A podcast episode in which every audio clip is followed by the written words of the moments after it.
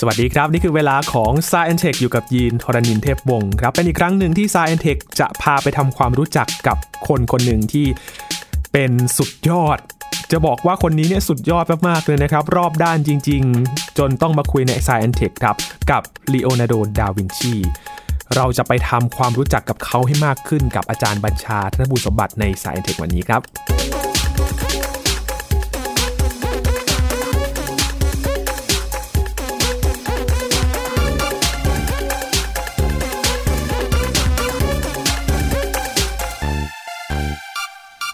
ลีโอนาร์โด ดาวินชี ถ้าคุณผู้ฟังได้ยินชื่อนี้นึกถึงอะไรกันบ้างครับ เชื่อว่าหลายคนน่าจะรู้จักกับภาพโมนาลิซาหรือว่า The Last Supper นะครับ ภาพพระกรยาหารมื้อสุดท้าย หรือว่าจะเป็นเรื่องราวเกี่ยวกับ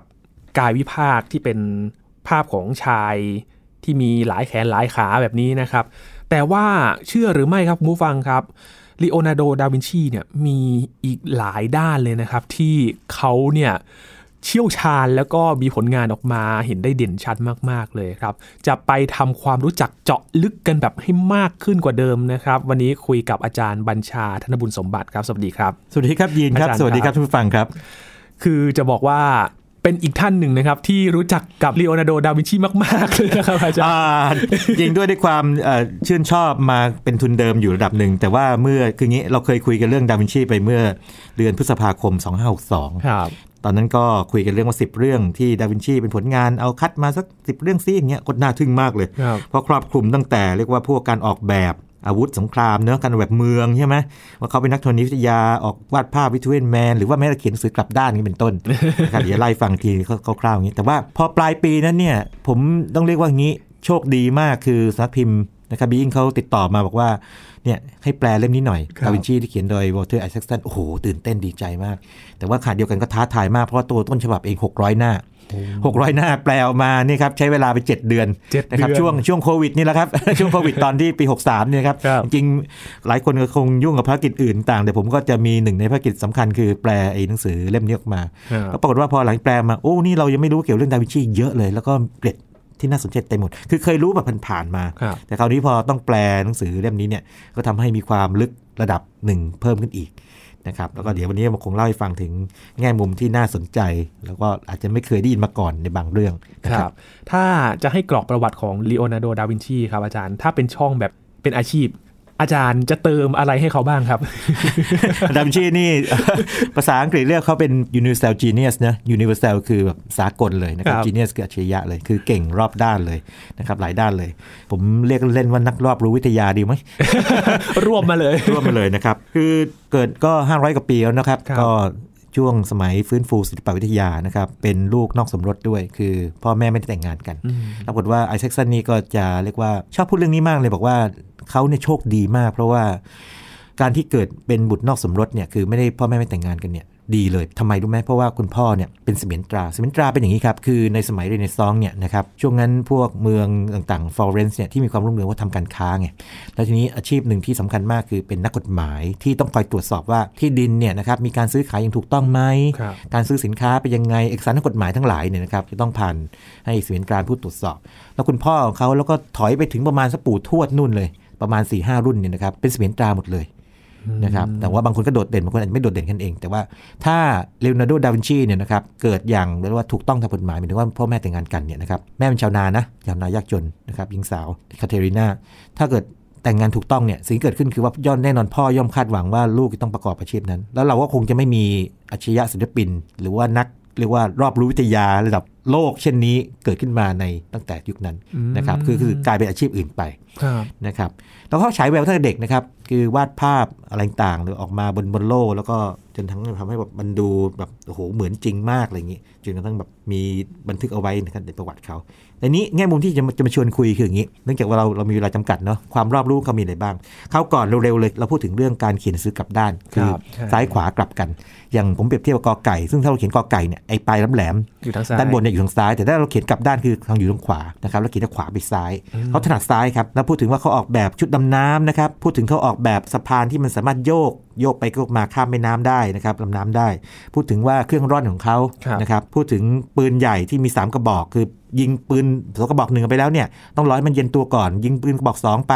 ยิงสามแล้วกลับมายิงหนึ่งใหม่เงี้ยมันจะต่อเนื่อง พูดถึงไอ้เกลียวอากาศซึ่งเชื่อกันว่าเป็น เป็นต้นแบบเฮลิคอปเตอร์ แต่ว่าผมจะขอแก้ตรงนี้เลยบอกว่าไอแซคสันบอกว่าอาจจะไม่ใช่ มันอาจจะเกี่ยวข้องกับการละคร เดี๋ยวจะขยายความอีกทีหนึ่งนะครับพูดถึงการออกแบบเมือง พูดถึงรถที่มันเคลื่อนด้วยตัวเอง พูดถึงว่าเขาเป็นนักธรณีวิทยาด้วยคือครับดูฟอสซิลดูอะไรต่างๆรู้ แล้วก็เข้าภาพวาดที่ยีนพูดถึงคือเขาเรียก Vitruvian Man คือคนกางแขนกางขาครับนะครับได้สัดส่วนอย่างสวยงามมากเลยอืมนะครับเชื่อมโยงเรียกว่าศิลปะกับวิทยาศาสตร์นะครับและการออกแบบเขาเดียวกัน แต่แม้แต่บางคนตีความว่าเชื่อมโยงกับเอกภพเลยขนาดนี้ไปเลยนะครับนั่นคือ 10 อย่างที่พูดคุยไปแล้ว แต่นี่เป็นแค่เสี้ยวหนึ่งของงานของเขาเซี่ยวหนึ่งนั่นแหละใช่ใช่เอางี้ก่อนนะครับดาวินชีนี่เป็นนักอ่านชั้นยอดเลยนะครับ คือในยุคของเขาเนี่ยปรากฏว่าอย่างนี้เอ่อยูฮันเนสกูเทนแบกเนี่ยนะครับเป็นคนก่อนหน้าเขาเนี่ยเป็นคนที่คิดเรื่องแท่นพิมพ์ที่บอกว่าเปลี่ยนตัวหนังสือได้ไงครับคือเมื่อก่อนนี้โหหนังสือนี่ใช้วิธีการใช้มือคัดลอกไงแล้วมันยาก แต่พอมีการ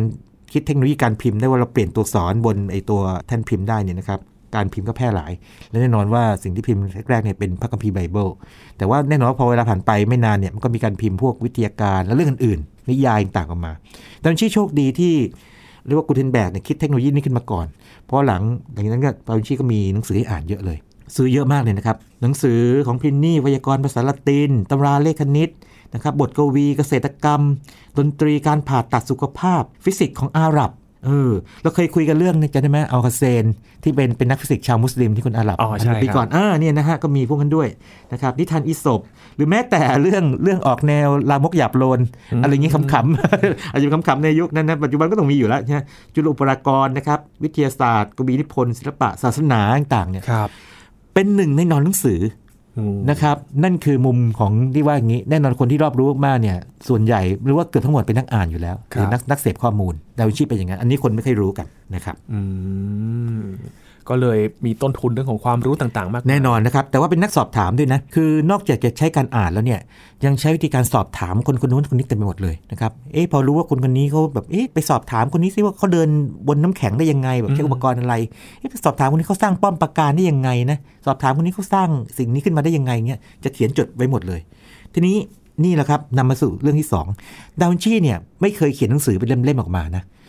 แต่ว่าถ้ารวบรวมเอาสิ่งที่เขาเขียนที่เขาเรียกว่าเป็นกระดาษเป็นแผ่นๆเนี่ยมาเป็นเล่มเนี่ยตอนหลังเนี่ยที่ตอนหลังเรียกโคเด็กซ์โคเด็กซ์นี่คือเป็นหนังสือโบราณเขียนด้วยมือเนาะครับถ้านับเป็นจำนวนหน้าเนี่ยยียีลองทายซิเขาสกกี่หน้า โอ้โหไม่กล้าทายเลยครับอาจารย์ต้องเป็นแบบหลายหลักหมื่นเยอะหน้าเยอะเลยโอ้โอ้อะอะยีนอาจจะทายกล้าทายมากเลยแต่ว่าเท่าที่เจอตอนเนี้หกเจ็ดพันหกร้อยหน้า แต่ว่าแต่ละหน้าเนี่ยอัดแน่นด้วยข้อมูลไงยินโอ้โหมันไม่ใช่แค่เรื่องเรื่องเดียวไงมีภาพออกแบบหรือว่ากายวิภาคมีภาพเครื่องจักรกล มีภาพเกี่ยวกับดาราศาสตร์มีภาพลูกแมวกำลังเดินเล่นกันอยู่อะไรเงี้ย เจ็ดพันหกร้อยหน้านี่ก็มารวบรวมแบบตอนหลังก็มีคนมามาจัดระบบใหม่ก็เป็นเรียกว่าเป็นหนังสือที่เรียกว่าโคเด็กซ์ต่างๆนะครับอันนี้คือประมาณกันว่าน่าจะเป็นส่วนที่เฉพาะที่เจอ เพราะว่ายังน่าจะมีที่หายไปอีก ถูกไหมอ่าเพราะฉะนั้นที่ยีนบอกเป็นหมื่นเนี่ยเป็นไปได้เป็นไปได้นะครับเพราะฉะนั้นดาวินชีในแง่หนึ่งเป็นนักเขียนด้วย เพราะสิ่งที่ทำมาเนี่ยบันทึกหมดเลยอืมไอแซคสันบอกเลยนะครับบอกว่า กระดาษเนี่ยคือเทคโนโลยี หรือเป็น OS Operating System ที่ยอดเยี่ยมมากทำไมรู้ไหมครับยีนจินตนาการงี้สิ ไม่รู้ว่ายีนเคยมีประสบการณ์นี้ป่ะนะ บางทีพวกอีเมลเก่าๆของเรา หรือว่าพวกข้อมูลเก่าๆของเราที่อยู่ในคอมพิวเตอร์ตัวเก่าประมาณสักเจ็ดแปดปีก่อนอะไรเงี้ยมันเริ่มจะดึงกลับมาไม่ได้แล้วมันหายไปบ้างอะไรเงี้ยโอ้ใช่ครับใช่มันมันครับเป็นอย่างนั้นใช่ไหมใช่ครับคืองี้ไอแซคสันเขาเขียนประวัติสตีฟจ็อบส์ด้วยไงเขาบอกว่าตอนที่ไปค้นประวัติของสตีฟจ็อบส์ผ่านพวกอีเมล เราจะดูว่าตอนอีเมลตอนที่สตีฟจ็อบส์สร้างตัวใหม่เนี่ยนะครับคุยอะไรใครบ้างแม้แต่สตีฟจ็อบส์เองเนี่ยยังเอาไม่ออกเลยโอ้ เพราะเพราะว่า OS มันเปลี่ยนไงยีนครับนึกภาพไหมสมมติว่ามีใครเขียนอะไรบางอย่างบน Windows รุ่นแรกๆเนี่ยตอนนี้เอาไปอ่านเนี่ยอาจจะอ่านไม่ได้ละอืม Windows ไม่ไม่รองรับมันไม่รองรับใช่เป็นแบบนั้นเลยไอแซคสันบอกว่ากระดาษนี่คือ OS ชั้นยอดเลย ถ้าคุณเขียนไปดีแล้วเก็บดีๆนะ500ปีผ่านไปคนก็ยังรู้เรื่องคุณเขียนอะไร ใช่ใช่เออนะครับแล้วก็มีโคเด็กซ์บางอย่างนะครับที่ว่าโคเด็กซ์เลสเตอร์นี่น่าทึ่งมาก โคเด็กซ์เลสเตอร์นี่เป็นเอ่อหนังสือที่ถูกรวบรวมขึ้นมาจากไอ้ข้อเขียนของดาวินชีนี่มาเกี่ยวกับวิทยาศาสตร์ครับเกี่ยวกับฟอสซิลนะครับว่าอยู่บนภูเขาได้ยังไง ดาวินชีเป็นคนสันนิษฐานว่าเนี่ย เดิมทีภูเขาลูกเนี้มันน่าอยู่ที่พื้นทะเลมาก่อนแล้วมันยกตัวขึ้นมา อันนี้ก่อนทฤษฎี plate tectonic อีกนะครับอ่าการเคลื่อนตัวแผ่นเปลือกโลก พูดถึงสายน้ำนะครับไหลวนมีการเกลียววนต่างๆ พูดถึงเรียกว่าแสงโลกคือ เวลาเราดูดวงจันทร์เนี่ยนะครับที่ที่มันบอกว่ามันเป็นแบบไม่ไม่เต็มดวงเนี่ยแต่ว่าอีกฝั่งที่มืดๆเนี่ยมันจะมีแสงจางๆอยู่ ก็คือเป็นแสงที่สะท้อนจากโลกเป็นต้นนะครับจากพวกทะเลแล้วก็เมฆต่างๆโคเด็กซ์เลสเตอร์นี่ไม่ธรรมดานะครับยีนเพราะว่า เจ้าของคนล่าสุดเนี่ยคือบิลเกตเนี่ยประมูลไปด้วยราคานี่ ให้ยีนลองทายเท่าไหร่ โอ้โหมหาเศรษฐีระดับโลกขนาดนี้แล้ว ใช่ใช่ใช่หลายล้านดอลลาร์สหรัฐแน่เลยครับอาจารย์ใช่ใช่ไม่ไม่หลายล้านหลายล้านล้านเลยไหมครับสิบมันไม่ถึงล้านล้านครับห้าสิบสามล้านเหรียญแต่ว่าตอนตอนที่ซื้อนี่สามสิบล้านเหรียญแต่ว่าถ้าเกิดเทียบเป็นเอ่อเงินในปี 2019เนี่ยนะครับ อันนี้ผมไม่ได้จะสองศูนย์สองหนึ่งจะเป็นไงนะ ให้สามล้านเหรียญสหรัฐ เป็นเป็นหนังสือที่แพงอันดับสองของโลกนะครับ แล้วแค่แค่ประมาณ 30 กว่าหน้าเองสามสิบกว่าหน้า ครับ ใช่โอ้โหครับ อะไรอย่างนี้เป็นต้นนั้นดาวินชีเป็นนักอ่านนักเขียน อะมีมุมอื่นอีกไหมที่เราจะไม่เคยรู้นั่นสิครับตอนแรกที่เล่าให้ฟังว่าอย่างนี้ครับที่เชื่อกันว่าเป็นต้นแบบของเฮลิคอปเตอร์เนี่ยที่เป็นรูปเกลียวๆเนาะครับแล้วก็มีคนมีคนสามสี่คนกำลังโยกโยกบินอ่าบินไปเอาเข้าจริงแล้วยีนดาวินชีเนี่ยตอนที่ฝึกงานนะครับกับอาจารย์ที่เวรอคคิโอเนี่ยนะครับที่เกิดขึ้นคือว่ามันเป็นโรงช่างที่ฝึกศิลปิน คือให้วาดภาพ เขียนภาพ ให้ปั้นประติมากรรมใช่ไหมครับให้จัดการละครได้ด้วยอืม เออแบบแต่งชุดอะไรต่างๆดาวินชีเนี่ยพอตอนไปทำงานกับสปอร์ซ่านี่นะครับปรากฏว่าสิ่งที่เกิดขึ้นคือว่าโอ้ต้องไปเรียกว่างี้ออกแบบชุดแต่งกาย ออกแบบฉากละคร ออกแบบกลไกในการเคลื่อนไหวของสิ่งใหญ่ ๆ ที่สูงแบบประมาณสักบ้านชั้นหนึ่งอะนะครับให้มันเคลื่อนไหวแบบพวกดาวเคราะห์ต่างๆต่างๆนะครับเพราะเขาจะเป็นคนที่ผนวกเอาศิลปะและวิศวกรรมเข้าด้วยกัน แล้วผนวกเอาความจริงคือสมมติว่าเรื่องจริงบวกกับสิ่งที่เป็นเอ่อเรียกว่าเรื่องลวงตาหรือสิ่งที่จินตนาการขึ้นมา เขาจะมีความเก่งนี่คือดาวินชีนี่จะไม่ว่าโอ้โหจริงร้อยเปอร์เซ็นต์อย่างนี้แต่ว่าจะมีจินตนาการบวกอยู่เสมอเลยครับอันนี้น่าทึ่งมากนะครับแล้วก็แสดงออกเป็นครั้งแรกในตอนที่ทำเรื่องของละครนะครับแล้วก็ละครขบวนแห่นะครับอันนี้ก็อีกมุมหนึ่งเพราะฉะนั้นให้เป็นที่รับทราบว่าดาวินชีเนี่ยเป็นนักเขียนพวกบทละครผู้กำกับ กำกับทั้งชุดการแสดงการพูดแล้วก็กลไกต่างๆเช่นการละครด้วยนะครับอันนี้เป็นมุมที่เราไม่ทราบเลยใช่ไหมครับคือจะนึกถึงในมุมของละครเวทีนะครับอาจารย์ใช่แบบว่าทำทำนองนั้นเลย แต่ว่าหลายโอ้อย่างโอ้ลองลองไปดูในภาพยนตร์ที่เกี่ยวกับดาวินชีสิครับผมแนะนำนี่นะฮะลองค้นไปในใน u t u b e เนาะ The Life of Leonardo da Vinci จะมี 5 ตอนนะครับ มันอยู่ในตอนหนึ่งกับตอน2เนี่ยนะครับ จะมีฉากละครซึ่งผมว่านั้นละครปัจจุบันอาจจะอายเลยนะ เพราะเป็นแค่ละครเวทีธรรมดาเนี่ยแต่เครื่องยนต์กลไกนี่โหไฮเทคมาก คือแม้แม้ว่าจะใช้แรงคนในการขับเนี่ยแต่ว่ากลไกพวกเฟืองเฟืองต่างเนี่ยนะครับมันมหัศจรรย์มากดาวินชีเป็นคนกำกับเรื่องพวกนั้นออกแบบพวกนั้นนะครับโอ้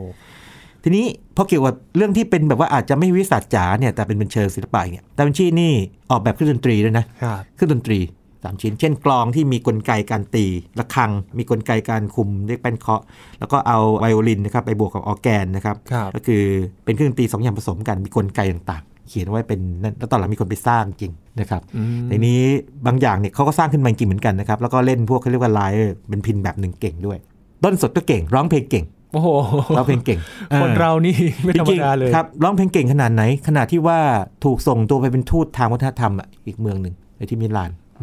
นะครับเพื่อเพื่อที่จะไปเรียกว่าเอาเป็นสมัยนี้เขาเรียก soft power ครับนึกออกไหมคือ hard power คือใช้อาวุธ แต่ soft power คือใช้ส่งออกวัฒนธรรมดาวินชีนี่เป็นหนึ่งในทูตทางวัฒนธรรมในความสามารถด้านดนตรีกับการร้องเพลง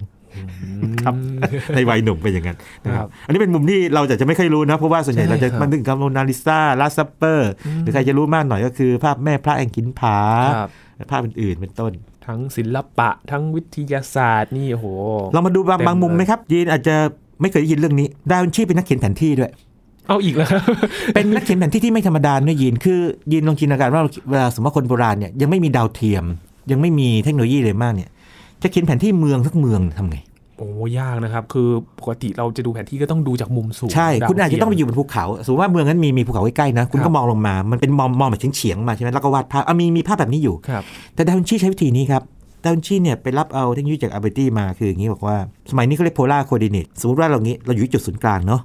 เราวาดวงกลมล้อมรอบนะครับนะครับให้ทิศที่ตรงขึ้นไปในแนวดิ่งคือทิศเหนือ ตรงข้ามคือทิศใต้เนาะ ซ้ายคือตะวันตกขวาคือครับตะวันออกนะครับแล้วก็แบ่งอีกสี่ทิศที่มันเฉียงเฉียงๆไงตะวันออกเฉียงเหนือนี้มี 8 ทิศนะครับอืมนะจากจุดศูนย์กลางออกไปเนี่ยคุณถ้าคุณมีวิธีการวัดได้ว่าคุณเดินไปทิศเหนือเท่าไหร่ทิศตะวันออกเท่าไหร่เนี่ยคุณก็บอกระยะทางได้ถูกไหมเราวัดทางได้ครับดาวินชีก็จ้างคนทำแล้วก็ map แผนที่ของเมืองอิโมลาออกมา แบบ bird eye view คือมองจากด้านบนตรงๆ ลงมาตั้งฉากเลย เก็บรายละเอียดหมดเลยแบบว่าลำคลองแม่น้ำที่อยู่ไหนบ้านเรือนอะไรอยู่ไหนขนาดของบ้านเท่าไหร่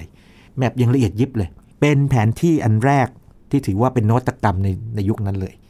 เป็นครั้งแรกที่มนุษย์ทำไอ้แบบมันเป็นคนยุโรปนะครับอ่าคนคนชาติอื่นที่ผมไม่กล้าเคลมว่าจีนอาจจะมีก็ได้อย่างงี้อืมแต่ว่าทางยุโรปถือว่าเป็นนวัตกรรมในยุคนั้นเลย แล้วก็ถ้าจะใช้ในเชิงเรียกว่าเป็นแผนที่ว่าใครอยู่ไหนก็ได้ แต่ถ้ามองในเชิงการทหาร นี่คิดดูนะสมมติว่าใครจะไปบุกเมืองอีกเมืองหนึ่งอืมนี่นะครับวางแผนต้องวางวาดแผนที่ขึ้นมา ต้องรู้แผนที่ของเมืองนั้นใช่ไหมอย่างง่ายๆมีบางคนเขาแซวว่าอย่างนี้บอกว่าดูซิแบบพม่าส่งสายลับเข้ามาตอนสมัยอยุธยามาวาดแผนที่เราโดยการจดจำเนี่ยเราไปค้นดูนะอันนี้ครับอันนี้คือไม่ได้บอกว่าพม่าไม่ดีอย่างนี้นะจะบอกว่าในยุคไหนที่ไหนก็ตามเนี่ยเวลาจะมีการเรียกว่าโจมตีทางการทหารกันเนี่ย คุณต้องรู้ภูมิประเทศวางภูมิศาสตยุทธศาสตร์ร์ใช่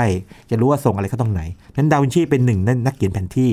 ที่เรียกว่าเยี่ยมยอดนะครับ ค้นคำนี้นะครับ Imola Map I M O L A ครับเป็นวรรคแล้ว map แล้วก็ดาวินชีก็ได้ เดี๋ยวจะโผล่ขึ้นมาในอินเทอร์เน็ตนะครับอะอันนี้เป็นมุมหนึ่งที่ ไม่ค่อยมีคนทราบต้องจดเหมืนกันเพิ่มอีกอันหนึ่งนะครับนักเขียนแผนที่ นักเขียนแผนที่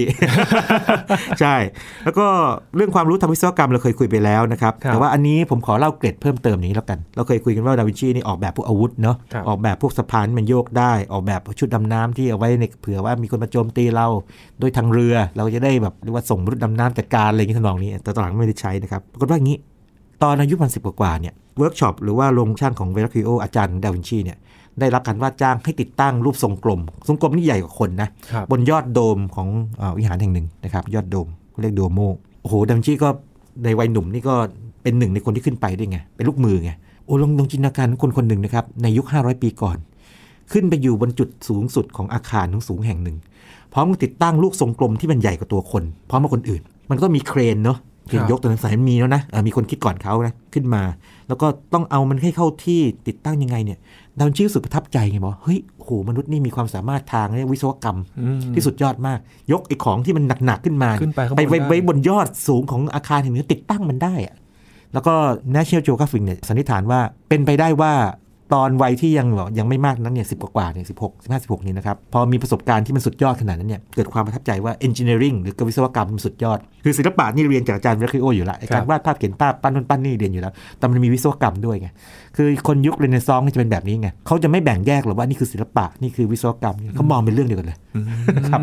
มันคือสิ่งที่ต้องทำไงครับแต่ทำด้วยวิธีไหนกันเองนะครับแต่เราปัจจุบันเราไปแยกเองไงว่านี่คือวิศวกรรมนี่คือสถาปัตย์ นี่คืองานเขียนงานปั้นอะไรเงี้ยอืมแต่เขามองเป็นเรื่องที่ต้องทำก็คือต้เชื่อมองโยงทกันหมดเลยำถูกต้องนะครับ จะเห็นว่าวัยหนุ่มของเขานี่ทำหลายอย่างเหมือนกัทำนหลายอย่างครับทำหลายอย่างมากครับยิน ช่างสังเกตด้วยตั้งแต่เด็กนี่ก็จะดู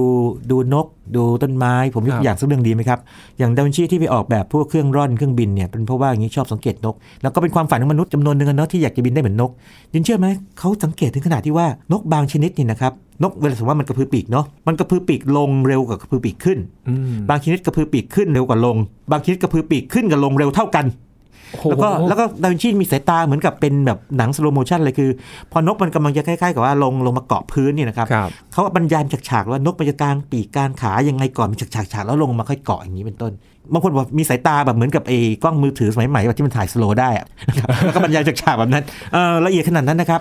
เอาง่ายๆเลยนะครับ อีกเรื่องหนึ่งที่ทำให้เห็นภาพชัดกว่าคืองี้ดาวินชีเนี่ยจริงๆแต่งตัวหรูนะสำรวยอะไรนะไปยืนอยู่ข้างคูน้ำตรงข้างปราสาทเนี่ยไปสังเกตแมงปอแมงปอนะแมงปอนะครับครับแมงปอเขาสังเกตว่างี้มีสี่ปีกสองปีกหน้ายก ถ้าสองปีกหน้ายกขึ้นสองปีกหลังจะหุบลง ถ้าสองปีกหน้าหุบลงสองปีกหลังยกขึ้น สลับกันแบบนี้ตอนตอนกระพือปีกคิดดูแบบมีความละเอียดขนาดนั้นน่ะอืม นะครับคือสายตาคมกริบ แต่ว่ายิ่งกว่าสายตาคมกริบก็คือความอยากรู้อยากเห็นของเขาครับไปดูนู่นดูนี่จนกระทั่งเก็บรายละเอียดมาได้ขนาดนี้เลยนะครับการบินของนกแมงปออื่นๆครับนะครับแล้วว่ามาเขียนภาพหรืออะไรบรรยายต่างเนี่ยก็จะมีความละเอียดมีความแม่นยำเพราะดังชี่เชื่อมีความเชื่อว่าอย่างนี้บอกว่าจะเรียนรู้อะไรเนี่ยต้องลงไปคลุกกับมันอ่าอ่า แล้วก็ด้วยความที่เก่งเรื่องการวาดการเขียนภาพต่างๆนี่นะครับ ก็จะแสดงออกมาแบบนี้ เป็นข้อได้เปรียบของมนุษย์เพราะว่าเวลาเขียนเป็นภาพเนี่ยเรามองปั๊บเราเรารู้เข้าใจง่ายกเข้าว่าใจง่ายขึ้นอืมนะครับตอนหลังนี่นะครับผมเล่าให้ฟังถึงประวัติตอนหลังนิดนึงกันตอนหลังต้องอยู่ฝรั่งเศสด้วยเหตุบางอย่างนี่นะครับเอ่อกษัตริย์ฝรั่งเศสนี่เจ้าฟรองโซที่หนึ่งเนี่ยก็จะชื่นชมมากเลย ต้องเรียกว่าท่านมองพระองค์มองดาวินชีเป็นเหมือนสารานุกรมเคลื่อนที่ ในแง่ที่ว่าถามอะไรนี่ตอบได้หมดนะครับ จะถามเรื่องเกี่ยวกับธรรมชาติวิทยาเรื่องผู้คนเรื่องการละครนะครับ เรื่องวิศวกรรมการเขียนภาพวิทยาศาสตร์ต่างๆ รอบรู้ไปหมดอืมนะครับแล้วโปรดทรงโปรดที่จะสนทนากับดาวินชีมากๆนะครับด้วยเหตุนี้อืมนะครับแต่ก็เห็นได้ชัดจริง ๆ ว่า รอบรู้จริง ๆ นะครับอาจารย์ ใช่ใช่แม้แต่บางเรื่องนะครับ ผมนี่บางทีอ่านๆแล้วอายตัวเองอย่างนี้ โดยพื้นฐานผมเนี่ยผมถูกฝึกมาทางฟิสิกส์ตอนปอตรีเนอะแล้วก็สูงกว่านั้นก็เป็นวัสดุศาสตร์แล้วก็เน้นทางโลหะวิทยาครับปรากฏว่าดาวินชีนี่เก่งกว่า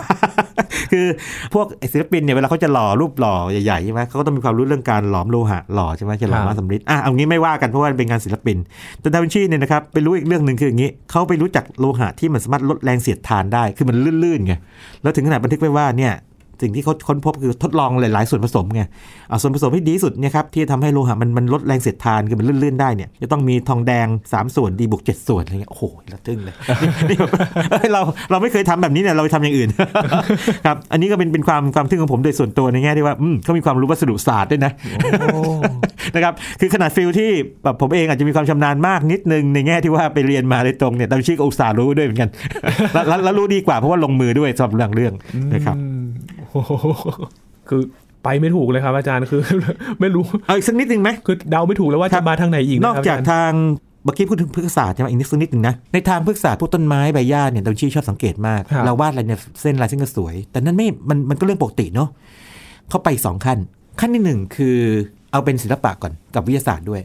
ตอนที่วาด ภาพนะครับแม่พระแห่งหินผานะครับ Virgin of the Rocks เนี่ยนะครับสิ่งที่เกิดขึ้นก็คือว่าพวกศิลปินก็ดูไปก็สวยงามดีก็ว่าไปวิจารณ์ถึงเชิงศิลปะแต่ปรากฏว่านักธรณีวิทยาก่อนนะครับ ไปดูบอกโอ้โหนี่สุดยอดมาก พวกหินผาต่างๆ มันถูกต้องเลยบอกว่าการสึกกร่อนของมันชั้นของมันถูกต้องทีนี้ที่ผมทึ่งกว่าคืออย่างนี้ไอ้ไอ้หินเนี่ยมันตาเห็นมันก็ปกติเนอะปรากฏว่าต้นไม้ดอกไม้เนี่ยถูกต้องว่าถ้าถ้ำแบบนี้ความชื้นแบบนี้ ในฤดูกาลนี้เนี่ยนะครับ แสงเข้ามาแบบเนี้ยต้องเป็นพืชชนิดไหน คือดาวินชีรู้ถึงขนาดที่ว่าละเอียดขนาดที่ว่าถ้าหากว่าสภาพของถ้ำเป็นแบบนี้เนี่ยนะครับครับต้องพืชชนิดไหนเท่านั้นที่จะขึ้นมาได้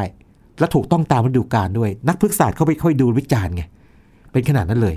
แล้วบางอย่างนี่นะครับมันเป็นอย่างนี้ด้วย คือมันถูกต้องทั้งทางเชิงทางวิทยาศาสตร์ คือถูกต้องตามฤดูกาลแล้วก็ครับสภาพของภายในถ้ำหรือว่าในในทางภูมิศาสตร์ใช่ไหมแล้วมันถูกต้องในเชิงสัญลักษณ์ด้วย เช่นสีขาวเป็นสีแห่งความบริสุทธิ์เป็นต้น แล้วดาวินชีรู้ว่าดอกไม้สีขาวในบางอย่างนี่นะครับมันมันจะไม่ขึ้นในแบบนี้ดาวินชีก็หาดอกไม้สีขาวอื่นๆที่มันมันขึ้นในทางวิทยาศาสตร์ได้ แต่เป็นสีขาวเหมือนกันเป็นตัวแทนสัญลักษณ์ความบริสุทธิ์ของพระเยซูนี่เป็นต้นนะครับ เพราะฉะนั้นเนี่ย ดาวินชีนี่จะไม่ธรรมดาในแง่ที่ว่าไม่ใช่แค่วาดภาพสวย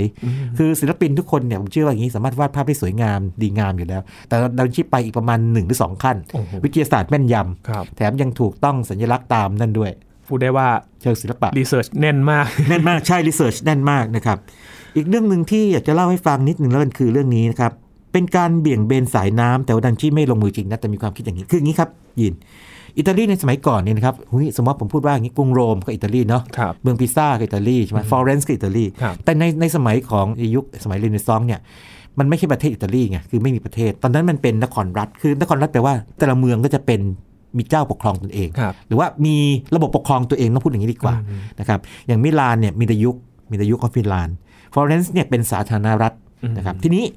มันมีอยู่ช่วงเวลาหนึ่งที่พิซซ่าเนี่ยที่เราได้ยินหอเป็นเมืองพิซซ่าเนี่ยเนาะครับมันขึ้นอยู่กับฟลอเรนซ์คือเป็นเมืองขึ้นพูดง่ายๆคือต้องส่งบรรณาการให้ฟลอเรนซ์แต่ว่ามีอยู่ช่วงหนึ่งที่ปลดแอกตัวเองออกมา แล้วพยายามต่อต้านไงต่อต้านทีนี้ฟลอเรนซ์ก็ต้องไม่ได้สิต้องยึดคืนอืมเพราะพิซซ่าเป็นทางออกไอ้นั่นใช่ไหมต้องทำไง ก็วิธีหนึ่งก็คือนั่นส่งกำลังทหารไปยึดไปบุกแต่ดาวินชีเสนอวิธีการอะไรรู้ไหมบอกว่าที่พิซซ่าอยู่ได้เนี่ยเป็นเพราะว่ามีแม่น้ำอาโนเนี่ยไหลผ่านก็ออกทะเลได้สบายครับมันมันทำให้สามารถลำเลียง สินค้าอาหารเข้ามาได้ทำให้น้ำถ้าเราเปลี่ยนหรือเบี่ยงเส้นสายน้ำเนี่ยให้ไม่เข้าเมืองปิซ่าปิซ่าถูกตัด เส้นทางอาหารเส้นทางสินค้าปิซ่าก็จะอดตายหรือว่าแพ้ไปเอง โดยที่ไม่ส่งทหารไปบุก แล้วก็วางแผนเลย จะเบี่ยงเบนสายน้ำอาโนได้ยังไงอืมขนาดวาดภาพออกมา มีแผนการต้องขุดอะไรเท่าไหร่เมื่อไหร่ยังไง ถึงขนาดออกแบบเครื่องจักรกลในการขุดเส้นคลองที่มันจะเบี่ยงสายน้ำนี้ด้วย นี่คือดาวินชี เจ้าวางแผนด้วย เจ้าวางแผนด้วย มี strategy ด้วยนะครับ มี strategy ด้วย คือมีกลยุทธ์ด้วย ไม่ใช่แบบว่าเอะอะอะไรก็จะสร้างเครื่องเอ่อเครื่องจักรกลไปบุกไปยิงปืนหรือว่าไปถล่มอะไรอย่างเงี้ยอย่างเดียวครับเป็นมียุทธศาสตร์ด้วยว่า แทนที่เราจะแบบส่งทหารไปบุกเขาเนี่ยตัดเส้นทางเส้นเลือดเขาอะพูดง่ายๆคือสายน้ำไม่ให้เข้าเมืองเขาเขาจะได้เดินทางไม่ได้ระเบียงอาหารมาไม่ได้ ส่งของไม่ได้ เดี๋ยวเขายอมแพ้เองอืเป็นต้นมนะครับคือพอฟังหลาย ๆ เรื่องแล้วมาประกอบกันเนี่ยครับจะสังเกตว่าเขาจะพยายามไม่ใช้เรื่องของกองกำลังทหารอะไรเลยนะครับในการวางแผน จะว่าไปมีมีส่วนนะยินครับมีมีส่วนนะ แต่ว่ามันขึ้นอยู่ตอนนั้นดาวินชีรับใช้ใครเหมือนกันเนาะครับเพราะตอนนั้นที่รับใช้พวกที่ยุคมิลานเนี่ยก็จะเสนอเอ่อโอ้โหแบบจะทำอาวุธนู่นนี่นั่นนะครับครับแต่ก็จริงแล้วเนี่ยสิ่งที่ดาวินชีคิดมาเนี่ยไม่ค่อยได้ถูกใช้ไม่ค่อยถูกสร้างเท่าไหร่อืมนะไม่ว่าจะรถถังหรือว่าพวก หลุปืนกลนะครับหรือหน้าไม้ขนาดยักษ์ต่างๆนี่นะครับก็ก็ไม่ถูกสร้างไปจริงอืมนะครับนั่นก็เป็นแง่มุมที่เราอาจจะไม่ค่อยได้ยินมากนักนะครับครับว่าดาวินชีเนี่ยมีความคิดในเชิงแบบภาพใหญ่ด้วย จริงๆก่อนหน้านี้ที่เราคุยกันไปคือเรื่องเมืองใช่ไหมใช่ครับเรื่องเมือง มันเกี่ยวข้องกันอย่างนี้ด้วยนะครับยีนคืออย่างนี้เออเล่าให้ฟังเลยก็ได้ฟลอเรนซ์เนี่ยจะไม่ค่อยมีระบบจัดการน้ำที่ดี แต่มิลานเนี่ยเป็นเมืองที่คล้ายๆเป็นระบบมากกว่า ก็จะมีระบบแม่น้ำลำคลองต่างๆ นะครับระบบคลองระบายน้ำเนี่ยที่ค่อนข้างดี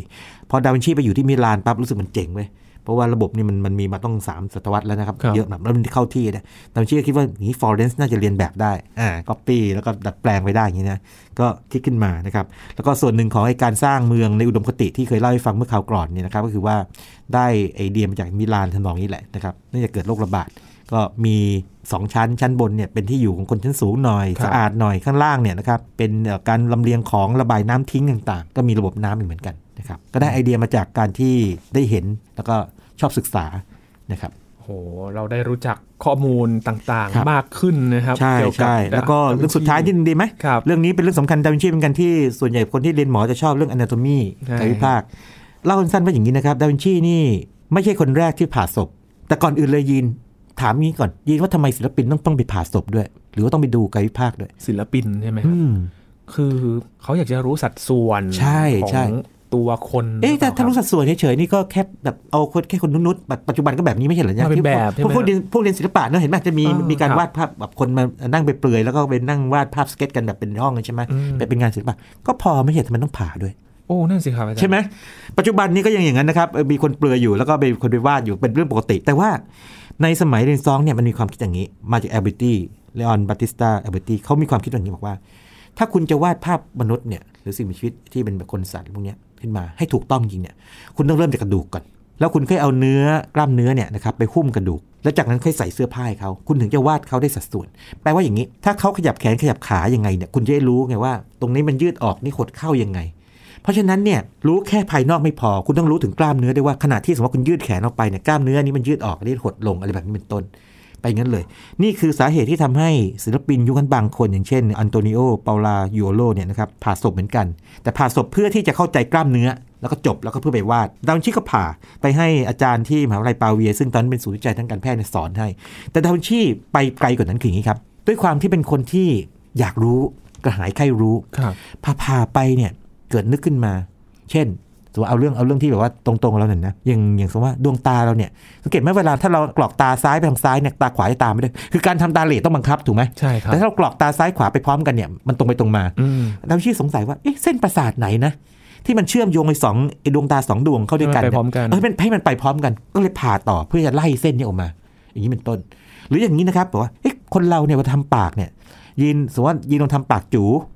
ทำปากเบะครับ นะครับอ้าปากยิ้มเสยะยิ้มเสยะแยกเขี้ยวต่างๆเนี่ยปากทำเรื่องหลายแบบ กล้ามเนื้อมันมีกี่ชุดนะ มันกล้ามเนื้อไหนสัมพันธ์กันยังไง ดาวินชีเนี่ยคือไปไกลเกินกว่าไอ้จุดมุ่งหมายเดิมแล้วไง คือแทนที่จะผ่าเพื่อที่จะรู้ว่ากล้ามเนื้อยังไงแล้วก็เอาเนื้อไปหุ้ม แล้วก็ไปหุ้มกระดูกใช่ไหมแล้วก็เอาเสื้อผ้าไปหุ้ม คราวนี้แบบเริ่มสนใจการทำงานกลไกร่างกายมนุษย์ครับสมองทำงานยังไง ศูนย์กลางอืมความคิดอยู่ตรงไหนอะไรอยู่ไหน ไปอย่างนั้นเลย ด้วยเหตุนี้ หัวกะโหลก ฟันสมอง กล้ามเนื้อกระดูกริมฝีปากต่างๆ ก็ดาวินชีทารกในครรภ์ต่างๆดาวินชีศึกษาออกมาละเอียดยิบเลย แล้วก็มี 2 ช่วงชีวิตด้วยนะ ช่วงแรกนะครับ ตอนอายุวันสามห้าช่วง2อายุห้าสิบหกปี แล้วเรื่องนี้เป็นเรื่องที่หนึ่งในเรื่องที่โดดเด่นมากของดังชีเพราะว่า